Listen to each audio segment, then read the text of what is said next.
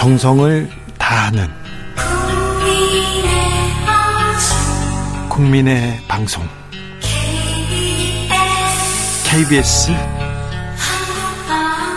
주진우 라이브 그냥 그렇다고요.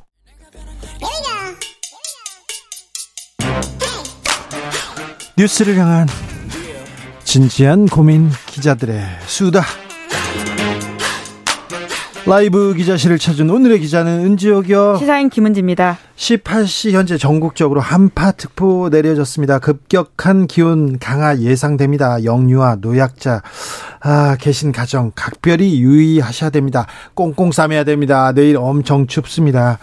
아, 속보 말씀드립니다. 검찰이 정경심 전 동양대 교수가 아, 요청한 형집행 정지 연장 요청 받아들이지 않기로 했습니다. 정 교수는 다음 달 3일 다시 교도소로 가게 됐습니다. 자, 오늘 준비한 첫 번째 뉴스부터 가보겠습니다. 네, 김만배 씨의 입에 이목이 쏠리고 있습니다. 김만배 전 기자가 무슨 얘기를 하는지 자, 대장동 키맨 무슨 얘기하고 있습니까?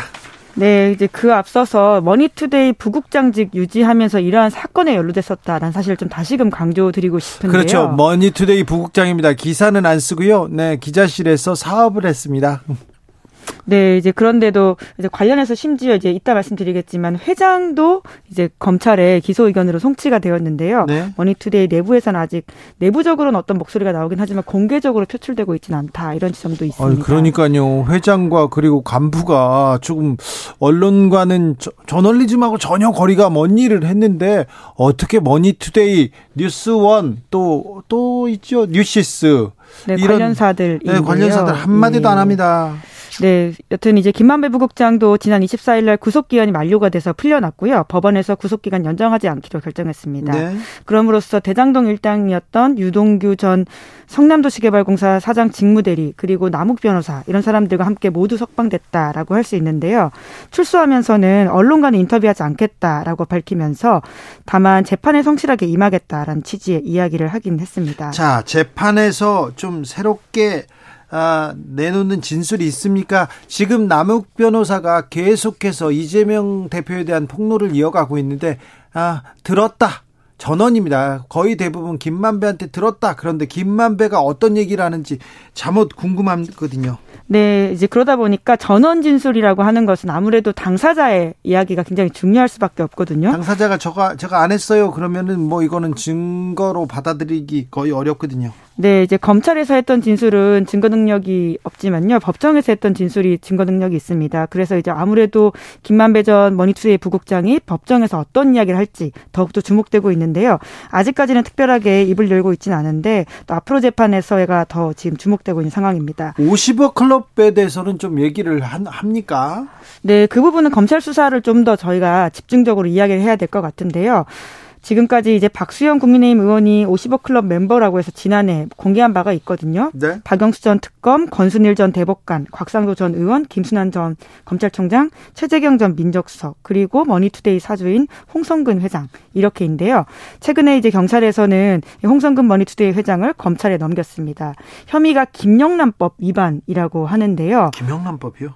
네, 그러니까 부정청탁 및 금품 등 수수에 관한 금지 관한 법률이라고 해서 50억 원 원을 김만배 전 부국장이 홍성근 회장에게 빌려줬다. 그것이 이자 없이 빌려준 게 문제다. 라고 하는 것입니다. 이제 아무래도 이제까지는 이것이 뇌물이거나 혹은 부정한 돈이 아니냐라는 의심들이 컸었는데요. 당사자들이 해명하기로는 돈을 빌려준 거다. 그리고는 갚았다라는 이야기를 하고 있습니다. 그리고 또 차용증 같은 것들도 내세웠는데요. 이자율이 거기에 명시돼 있다라고 전해져 있는데 딱히 이자를 지급하진 않았다라고 합니다. 네. 그러니까 50억 클럽에 대해서는 수사는 뭐 지금 한 명, 예. 진전이 안 되고 홍선근 머니투데이 회장한테 돈 빌려줬다. 돈 거래를 가지고 김영란법으로 가장 약한 걸로 이렇게 살짝 걸었네요. 네, 우선 아직 검찰에서도 최종 기소한 건 아니고요. 경찰 수사가 검찰로 넘어갔다. 아, 이렇게 보시면 됩니다. 뭐 언제까지 할 거예요? 이게 무슨 뭐 한약 그 한약 끓여내는 것도 아니고 우려내는 것도 아니고 지금 언제까지 이거 아 이렇게 수사 아, 열심히 안 합니까? 네, 한약도 이렇게까지 오래 끓이진 않을 것 같긴 한데요. 이 작년에 드러났던 이제 관련된 사실들입니다. 네, 작년인가요? 재작년인가 작년이죠? 네. 예. 네, 검찰 수사는 뭐 진전이 없습니다. 50억 클럽에 관해서는요. 다음 뉴스는요? 네, 공수처가 유성 씨를 보복 기소한 검사들에 대해서 무혐의 처분했습니다. 이런 검사들이 처벌을 안 받으면 누가 받습니까? 네, 이제 그렇기 때문에 공수처의 수사 능력이라고 하든지 수사에 대한 의지가 부족하다라는 비판과 지적이 나오고 있는데요. 네, 비판합니다, 공수처. 네, 사건 관련해서 좀 더 설명을 드리자면요. 유성 씨가 간첩 사건으로 무죄를 받자 검찰에서 추가 기소했습니다. 외국한 거래법 위반이라는 것이었는데요. 이 사건이 검찰이 수사권으로서 보복했던 사건이다. 이렇게 법원에서 결론을 내린 바가 있거든요. 예. 그러니까 이제 수사권 가지고 보복하면 깡패라는 얘기를 윤석열 대통령이 했죠 검사 시절에. 네, 본인이 그렇게 이야기한 바가 있어서 보도가 나와서 꽤 화제가 됐었는데요. 이제 물론 이제 기소까지 했기 때문에 수사 기소 관련된 모든 부분들이 일종의 보복이다 이런 지적들이 있었는데요. 어떤 검사들이 수사를 받았습니까? 네, 이제 수사를 사실은 받았다라고 보기 힘든 상황입니다. 왜냐하면 서면 조사만 일부 있었고요. 직접적으로 나와서 조사받은 건 유성 씨와 유성 씨 변호인들입니다. 아 그러면 지금 피해자만 가서 조사를 받고 가해자들은 가해자로 지목된 사람들입니다. 네, 고소, 이 사람들은 예, 예, 피고소인이죠. 그러니까 네. 이 사람들은 그냥 서면 조사로 끝났다고요? 네, 심지어 서면 조사하지 않은 사람도 있다라고 하는데요. 김순환 전 검찰총장 같은 경우에 서면 조사 없었고 신유철 전 서, 당시의 차장 검사 그리고 이두봉 당시 부장 검사, 안동환 당시 주임 검사 같은 경우에는 고소 대상자로 이름을 올렸었는데요. 관련해서 공수처 수사가 적극적으로 이루어지진 않았다라고 합니다. 공수처 같은 경우에는 이런 검찰 자료 확보하기 위해서 지난 8월 달에 압수수색 영장을 대검과 서울중앙지검에 대해서 청구했다. 라고 하는데요. 법원에서 시효가 지났다라는 이유로 기각을 했다라고 합니다. 네. 그 이후부터는 거의 뭐 강제 수사 의지가 없었다라고 볼 만한 상황들이 이어졌었는데요. 말씀드린 것처럼 신유철 전 지검장, 이두봉 전 고검장, 안동환 차장 검사는 서면 조사만 했고요.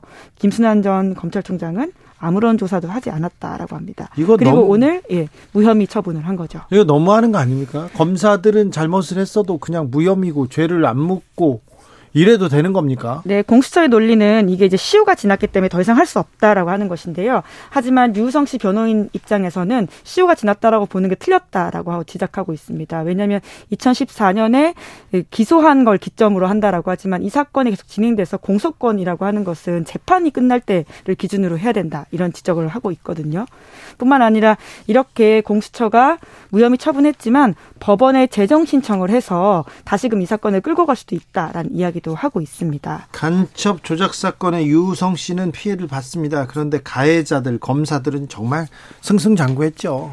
네, 이제 특히나 이두봉 전 검사장 고검장 같은 경우에는요 윤석열 정부에서는 초대 검찰총장 후보까지 오른 바가 있는데요. 검찰총장 될 뻔했어요. 네, 그런데 이제 후보에서 낙마를 하고 지명되지 못하고요. 지난 8월에 사직을 한 바가 있습니다. 뿐만 아니라 이제 보복 기소와 관련해서는 이제 이두봉 전 고검장이 이름을 올렸는데요. 그 본류 사건이라고 할 수 있는 유성 간첩 조작 사건 있거든요. 네. 이 사건의 이시원 전 검사 같은 경우에는 현재 대통령실 공직기관 비서관으로 네. 근무하고 있습니다. 네, 간첩 조작 검사는 대통령실 비서관으로 맹활약 중입니다. 네, 물론 본인은 국정원에 속았다 이런 입장을 계속 유지하고 있긴 합니다. 속았으면요 바보입니다. 제가 그 그거는 네 제가 네. 잘 압니다. 네. 이시원 전 검사, 네. 그거 속았으면 검사 자격도 없습니다. 네. 이시원 검사 말고 어떤 검사였었죠, 또? 행관 최행관 검사였나요? 아 그분은 이제 재판을 진행하는 네. 공판 검사였고요. 수사 검사는 아니었습니다. 알겠습니다. 예. 이시원 전 검사는 제 주인 검사이기도 했어요. 그래가지고 제가 잘 압니다. 네. 아, 마지막으로 만나볼 뉴스는요. 저를 네. 잡으려고 아주 열심히 노력하셨어요. 네. 저는 무죄. 네.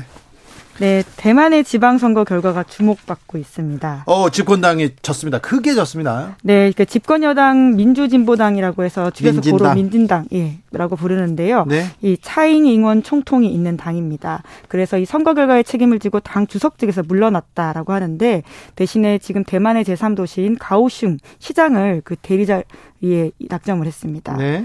어떻게 졌냐면요. 이번에 그 큰 선거가 지방선거에서 21곳이 있었는데 5곳만 이겼다라고 하고요. 야당, 제1야당이라고 할 수 있는 국민당이라고 있는데요. 그 당이 네, 13곳 이겼습니다. 네. 그러다 보니까 창당 1986년 이후에 최악의 결과다. 이런 이야기까지가 나오고 있는데 또 1년 이후에 선거가 있거든요. 네. 네, 그러다 보니까 중간 선거 평가에서 굉장히 좀 나쁜 성적표를 받았다라는 이야기가 꽤 있습니다.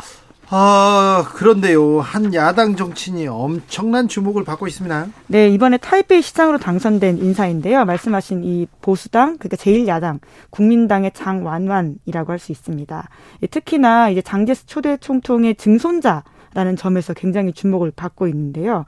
이번에 최연소로 타이베이 시장이 되어서 이후에 더 거물급 정치인이 되는 게 아니냐 이런 이야기가 나오고 있습니다. 네. 게다가 이번에 이긴 사람이 현재 보건복지부 장관을 지냈던 사람이거든요.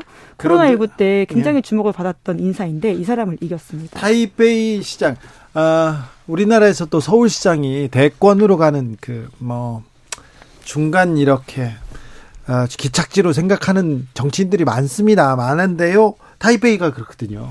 네, 뭐 한국도 서울시장이었던 이명박 전 대통령이 대권 가도를 살렸고 이런 네. 것들이 있기 때문에 아무래도 이제 정치적 체급이 올라갔다 이렇게 볼 수 있는데요. 뿐만 아니라 이제 대만 이번에 선거 같은 경우에는 대중 정책이 어떻게 될 것인지 때문에 더욱더 전 세계적인 주목을 받고 있습니다. 특히 최근에 이제 펠로시가 대만을 왔 왔다 가면서 동아시아의 안정과 관련돼 있는 대만 이슈들이 굉장한 주목을 받고 있거든요. 네.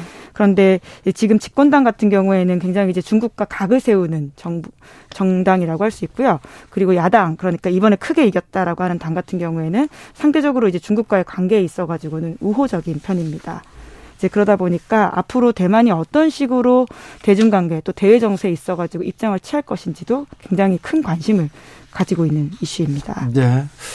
음, 월드컵의 나비 효과로 지금 중국은 어떠, 어떤 선택을 할지 시진핑 반정부 시위, 반 시진핑 시위가 어떻게 또 번질지, 대만은 어떻게 변화될지, 우린 좀 자세히 알아야 됩니다. 네. 기자들의 수다 시사인 김은지 기자와 함께 했습니다. 감사합니다. 네, 고맙습니다. 교통정보센터 다녀오겠습니다. 임초희 씨.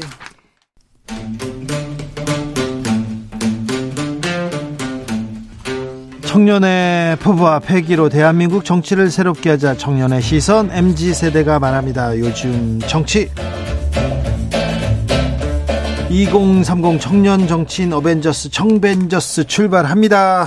안녕하십니까 국민의힘 김용태 전 최고위원입니다. 안녕하세요 더불어민주당 전 비대위원 권지웅입니다. 청년이 희망입니다. 이강인, 조규성 희망이에요. 아유 대한민국의 희망입니다. 이강인 선수가 어제 그 본인의 실력을 입증하는데 보여준 건 단 1분이거든요. 네. 1분 그 동안 딱 들어와서 후반 교체 출전해서 센터링 올려가지고 이제 골로 연결시키는 그 장면은 네. 온 국민이 정말 짜릿했을 것 같습니다. 좋았어요. 잘했어. 조규성 막 어우 어, 돌고래처럼 막 이렇게 어우 잘 뛰더라고요. 그러니까. 자 청년 희망입니다. 자 그런데 청년 정치인들이 뭐 여의도에서는 이렇게 막 뛰는 모습을 볼 수가 없네요. 요새는 그래도 뭐 잘 잘하고 있죠. 그렇죠. 또 각자 엄청 열심히 뛰고 있을 겁니다. 아 그럴까요? 네. 밥그릇은 제한되어 있어가지고 네. 또 밥그릇 싸우니까. 그러니까요. 아, 만찬장에 참 이렇게 만찬 어, 한남동에서 만찬할 때 이렇게 청년 정치인들 불러다가 고생한다면서 등을 툭툭 쳐줘야 되는데 이상민 장관만 쳐줘가지고 이상민 장관은 어떻게 된답니까? 글쎄요, 뭐 말씀하신 대로 지금 여당이 이상민 장관을 좀 지키려고 하는 모양새를 보이는 것 같아서 좀 안타깝죠. 지금 야당은 여기에 대해서 해임건의 허임건의안을 이제 발의하려고 하는데, 그러니까 박진 전 장, 아, 박진 장관하고 좀 다른 것 같아요. 왜냐하면 그때는 외교부 장관 해임 건의안을 냈을 때 국민들이 갑자기 왜 야당이 왜 갑자기 힘겨루기 하지? 그러니까 왜 갑자기 잘못을 왜 외교부 장관한테 떠안기지? 뭐 이런 비판적 여론이 많았어서 근데 지금은 이상민 장관에 대한 경질 요구가 국민적인 요구가 좀 높고 사실 또 어젠가요? 그젠가요? 이성민 장관 그 화물연대 파업과 관련해 가지고 이걸 이태원 참사에 빗대서 말씀하시는 거 보고 제가 좀 경악스러웠거든요. 아 어떻게 저렇게 장관이 정무 감각이 없나? 지금 유가족분들은 아직도 고통에서 어뭐 그 잊질 못하시는데 어떻게 화물연대 파업을 그렇게 연결시 일으킬 수 있을지 사회적 재난이라고 하시면서.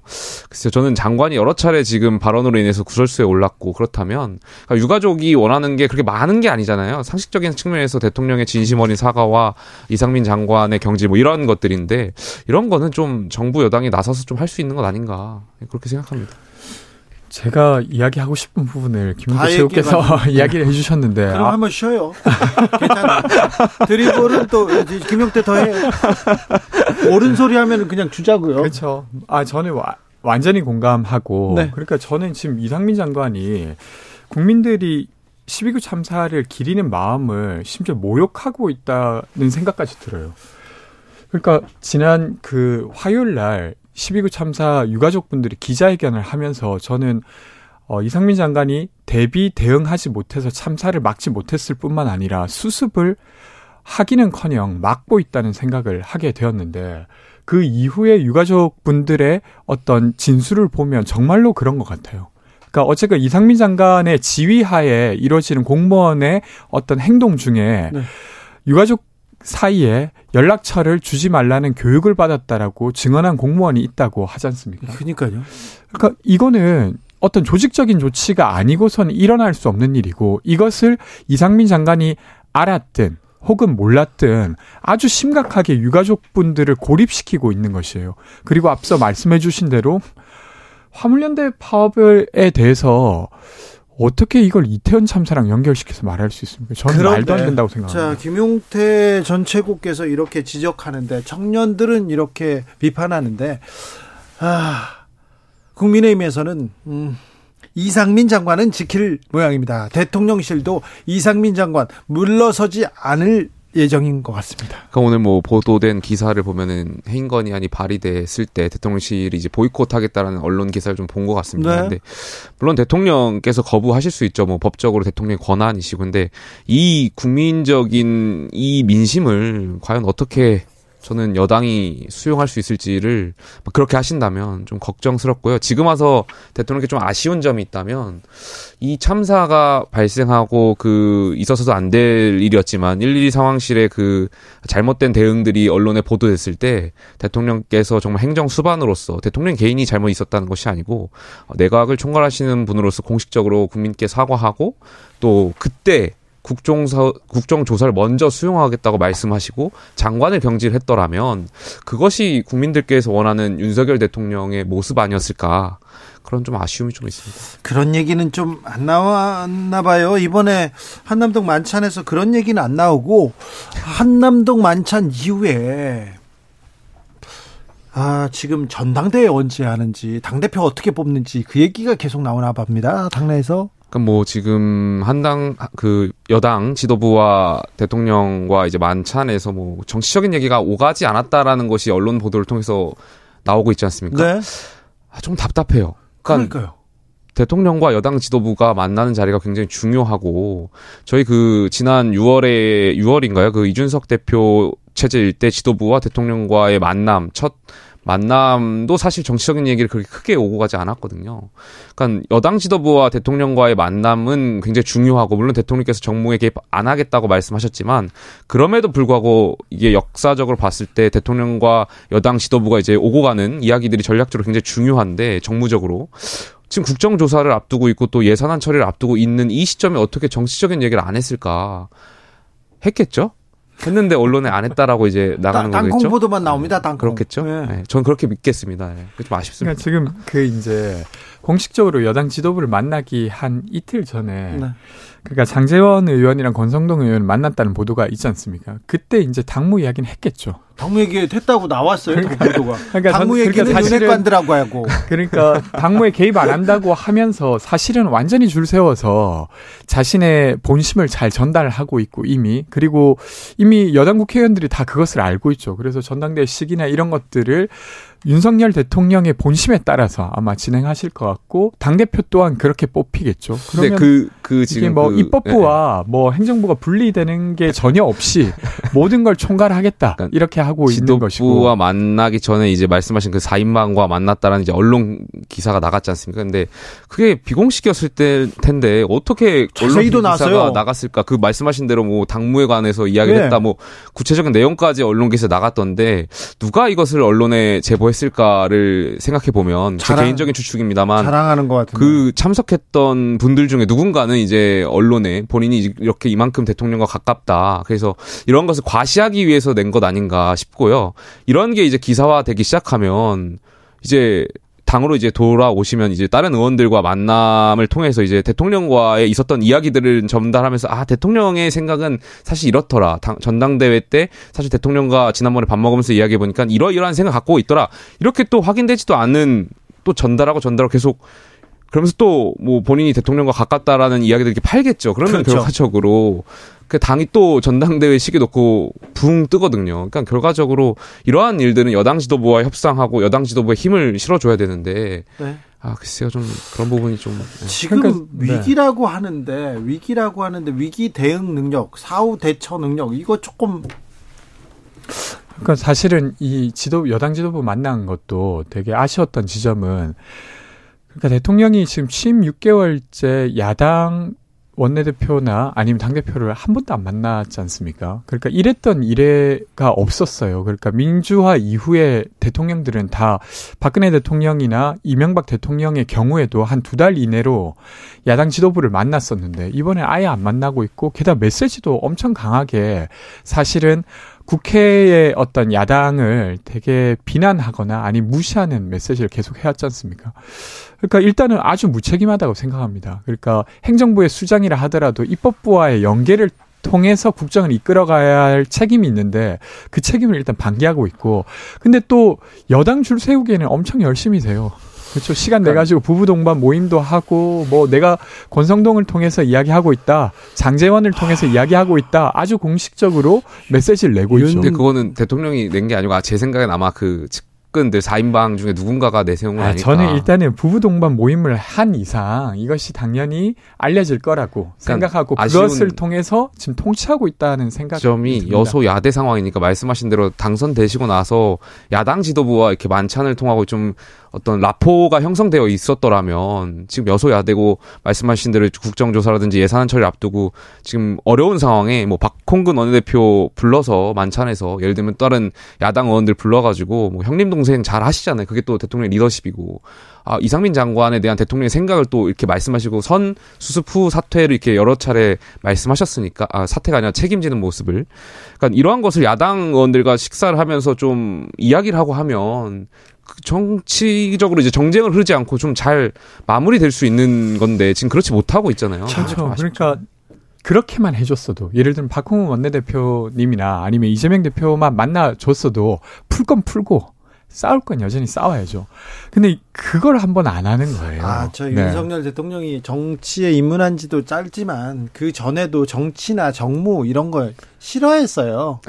판단을 그런 얘기 나오면 아유 싫어했습니다. 그러니까 한 예로 저희가 권지용 비대위원이랑 이렇게 패널로 만나서 싸우기도 하고 하지만 방송 끝나면 사실 뭐 술도 한 잔 하고 하거든요. 그러면 그렇죠. 형 왜 그래 뭐 하면서 그때 왜 이렇게 공격했어 뭐 이렇게 이렇게 농담으로 사석에서도 하거든요. 그러면서 조금씩 조금씩 네, 그 간극을 메우는 거죠. 그러니까 예를 들면 그 이제 공식적 입장이야 전체 집단적 총의를 통해서 결정하겠지만 최소한 상대방이 왜 그렇게 생각하는지는 알아야 공통적인 것은 해소하고 다른 것들은 계속 대결로 놔두고 이렇게 진행되는데 그것을 안 하니까 대통령으로서는 협치에 있어서는 거의 빵점에 가까운 거죠. 생각이 다른 사람들, 다른 사람들을 설득하고 그를 통해서 이렇게 생각의 차이를 좀 메워야 되는데 그 부분은 조금 아쉽습니다. 많이 아쉽습니다. 김한수님, 국민의힘이 국민을 위한 정당입니까? 아니면 윤석열 대통령을 위한 당입니까? 이렇게 물어보고요. 0013님, 문책 받아야 할 장관이 화물연대 파업 대응에 강경한 목소리로 전면에 나서더라고요. 책임은 안 지고 권한은 행사하겠다는 심사는 무엇일까요? 대단히 죄송한 말씀이지만 후한무치 극치입니다. 이렇게 얘기합니다. 자, 위기라고 하지 않습니까? 금융위기가 온다지 않습니까? 지금 물류위기가 왔지 않습니까? 근데 위기에 정치는 보이지 않습니다. 이태원 참사 뭘 하고 있는지 정치는 보이지 않습니다.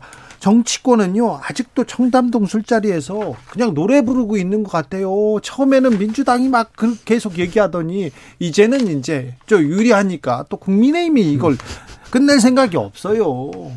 그러니까 사실은 좀 민망한데요. 그러니까 민주당도 그렇게 하면 안 됐었던 것이라고 저는 생각해요. 그러니까 예를 들면 김건희 배, 그 여사님의 일정이 공식 배우자 일정을 빼고 개인 일정을 한 것에 대한 비판은 저는 할 수 있다고 생각하지만 그것이 조명 논란으로 번지고 이랬던 건 전 적절하지 않았다고 생각하고 그리고 이제 김의겸 의원도 처음에 어쨌든 나름의 근거를 가지고 의혹을 제기했지만 그것이 거짓이라고 확인되면 깔끔하게 좀 더 분명하게 사과하고 이렇게 했어야 되는데 지금 그 사과도 좀 애매하게 하신 것 같아요. 그리고 그 과정에 의혹이 제기되는 과정에 충분히 확인되지 않은 상태에서도 민주당 지도부가 이것을 함께 이제 이야기하면서 이 판이 더 커져 버린 것 네, 같아요. 키웠죠. 그래서 그런 것들은 사실 지금 국민들이 더 궁금한 것은 12구 참사의 원인이 무엇인지 그리고 내년 640조나 되는 예산이 어떻게 편성되는지 이런 것이지 않겠습니까? 그런 것들을 더 나눌 수 있게 했어야 되는데 그 면에 있어서 민주당 좀 부족했다고 저는 생각합니다.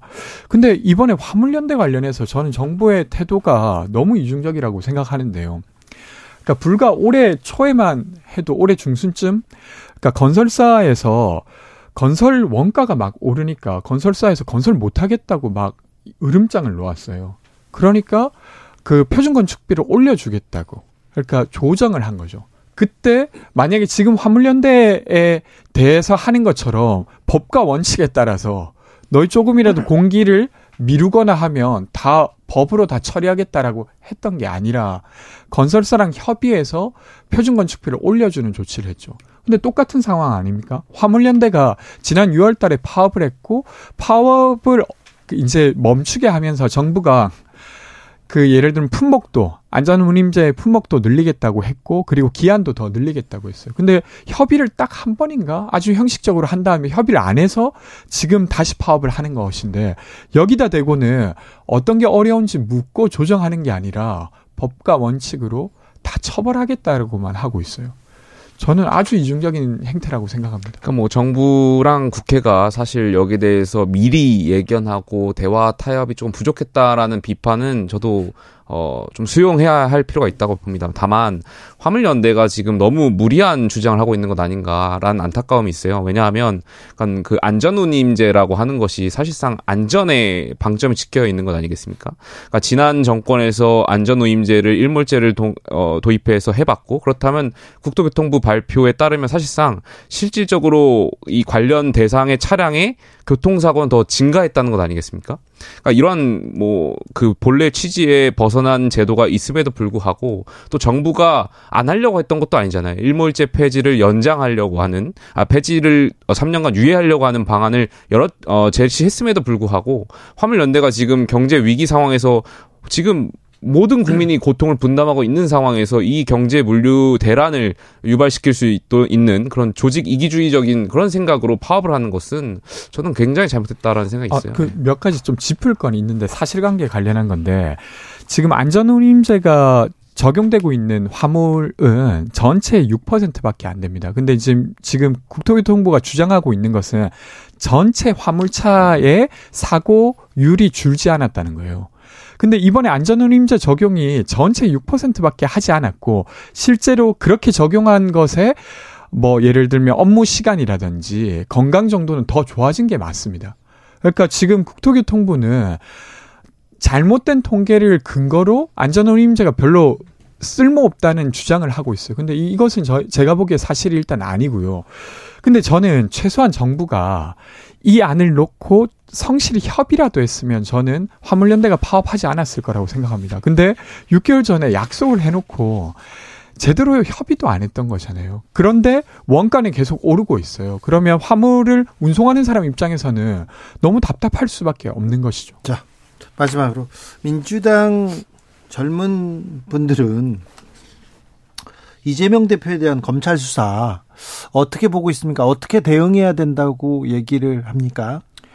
저는 기본적으로 지난주에 정진상 실장의 구속영장이 발부되었지 않습니까? 그, 그 구속영장이 발부되었다고 하는 건 법원이 일부 인정한 것이죠. 물론 법원이 인정했다고 해서 이것이 유죄 확정은 아닙니다만 혐의가 짙어졌다는 건 저는 인정해야 된다고 생각합니다. 근데 저는 지금 단계에서 이재명 대표가 대표직을 사퇴해야 된다고 주장하기는 좀 어려운 것 같아요. 왜 그러냐면 지금 저희 셋도 정진상 실장이 돈을 받았다라고 말하기 어렵지 않습니까? 네. 김용 부원장의 경우도 마찬가지죠. 그래서 물론 이게 유죄 판정이 되어야 뭔가 조치할 수 있다는 주장이 아니라 지금은 진 진술로 지금 다투고 있는 상황이고 어느 쪽이 확실히 우세하다 이렇게 보기가 저는 어려운 것 같아요. 그래서 그것과 관련된 어떤 혐의가 있다 혹은 혐의가 없다는 확정적 확정에 가까운 어떤 구체적 증언이 나와야 민주당의 많은 구성원들이 그럼 이재명 대표가 좀 물러나야 될 것 같다. 아니다. 계속 가야 된다라고 판단하지 않을까 싶습니다. 저는 뭐 상대 당이다 보니까 사실 조심스러운데 그럼에도 불구하고 뭐 남욱 씨라든지 유동규 씨가 이제 진술이 바뀌는 과정 그 바뀌는 이유라든지 지금 법정에서 진술한 게 더 사실 근접하지 않을까에 대한 개인적인 추측이나 의심은 갖고 있는데 뭐 당에서 민주당에서 여기에 대해서는 아 검찰에서 수사로 이제 입증해야겠죠 물증이라든지 이런 것을 좀 지켜봐야 될 것 같고요. 다만 이제 뭐 여기에 대해서 당 대표를 사퇴하니 많이 이거는 민주당에서 내부의 목소리를 통해서 이제 나와야 할 텐데 제 개인적으로 봤을 때는 그래서 지금 이재명 대표가 계속 민생을 강조했잖아요. 야당 대표로서 첫째도 민생이고 둘째도 민생이고 잘하기 경쟁하자.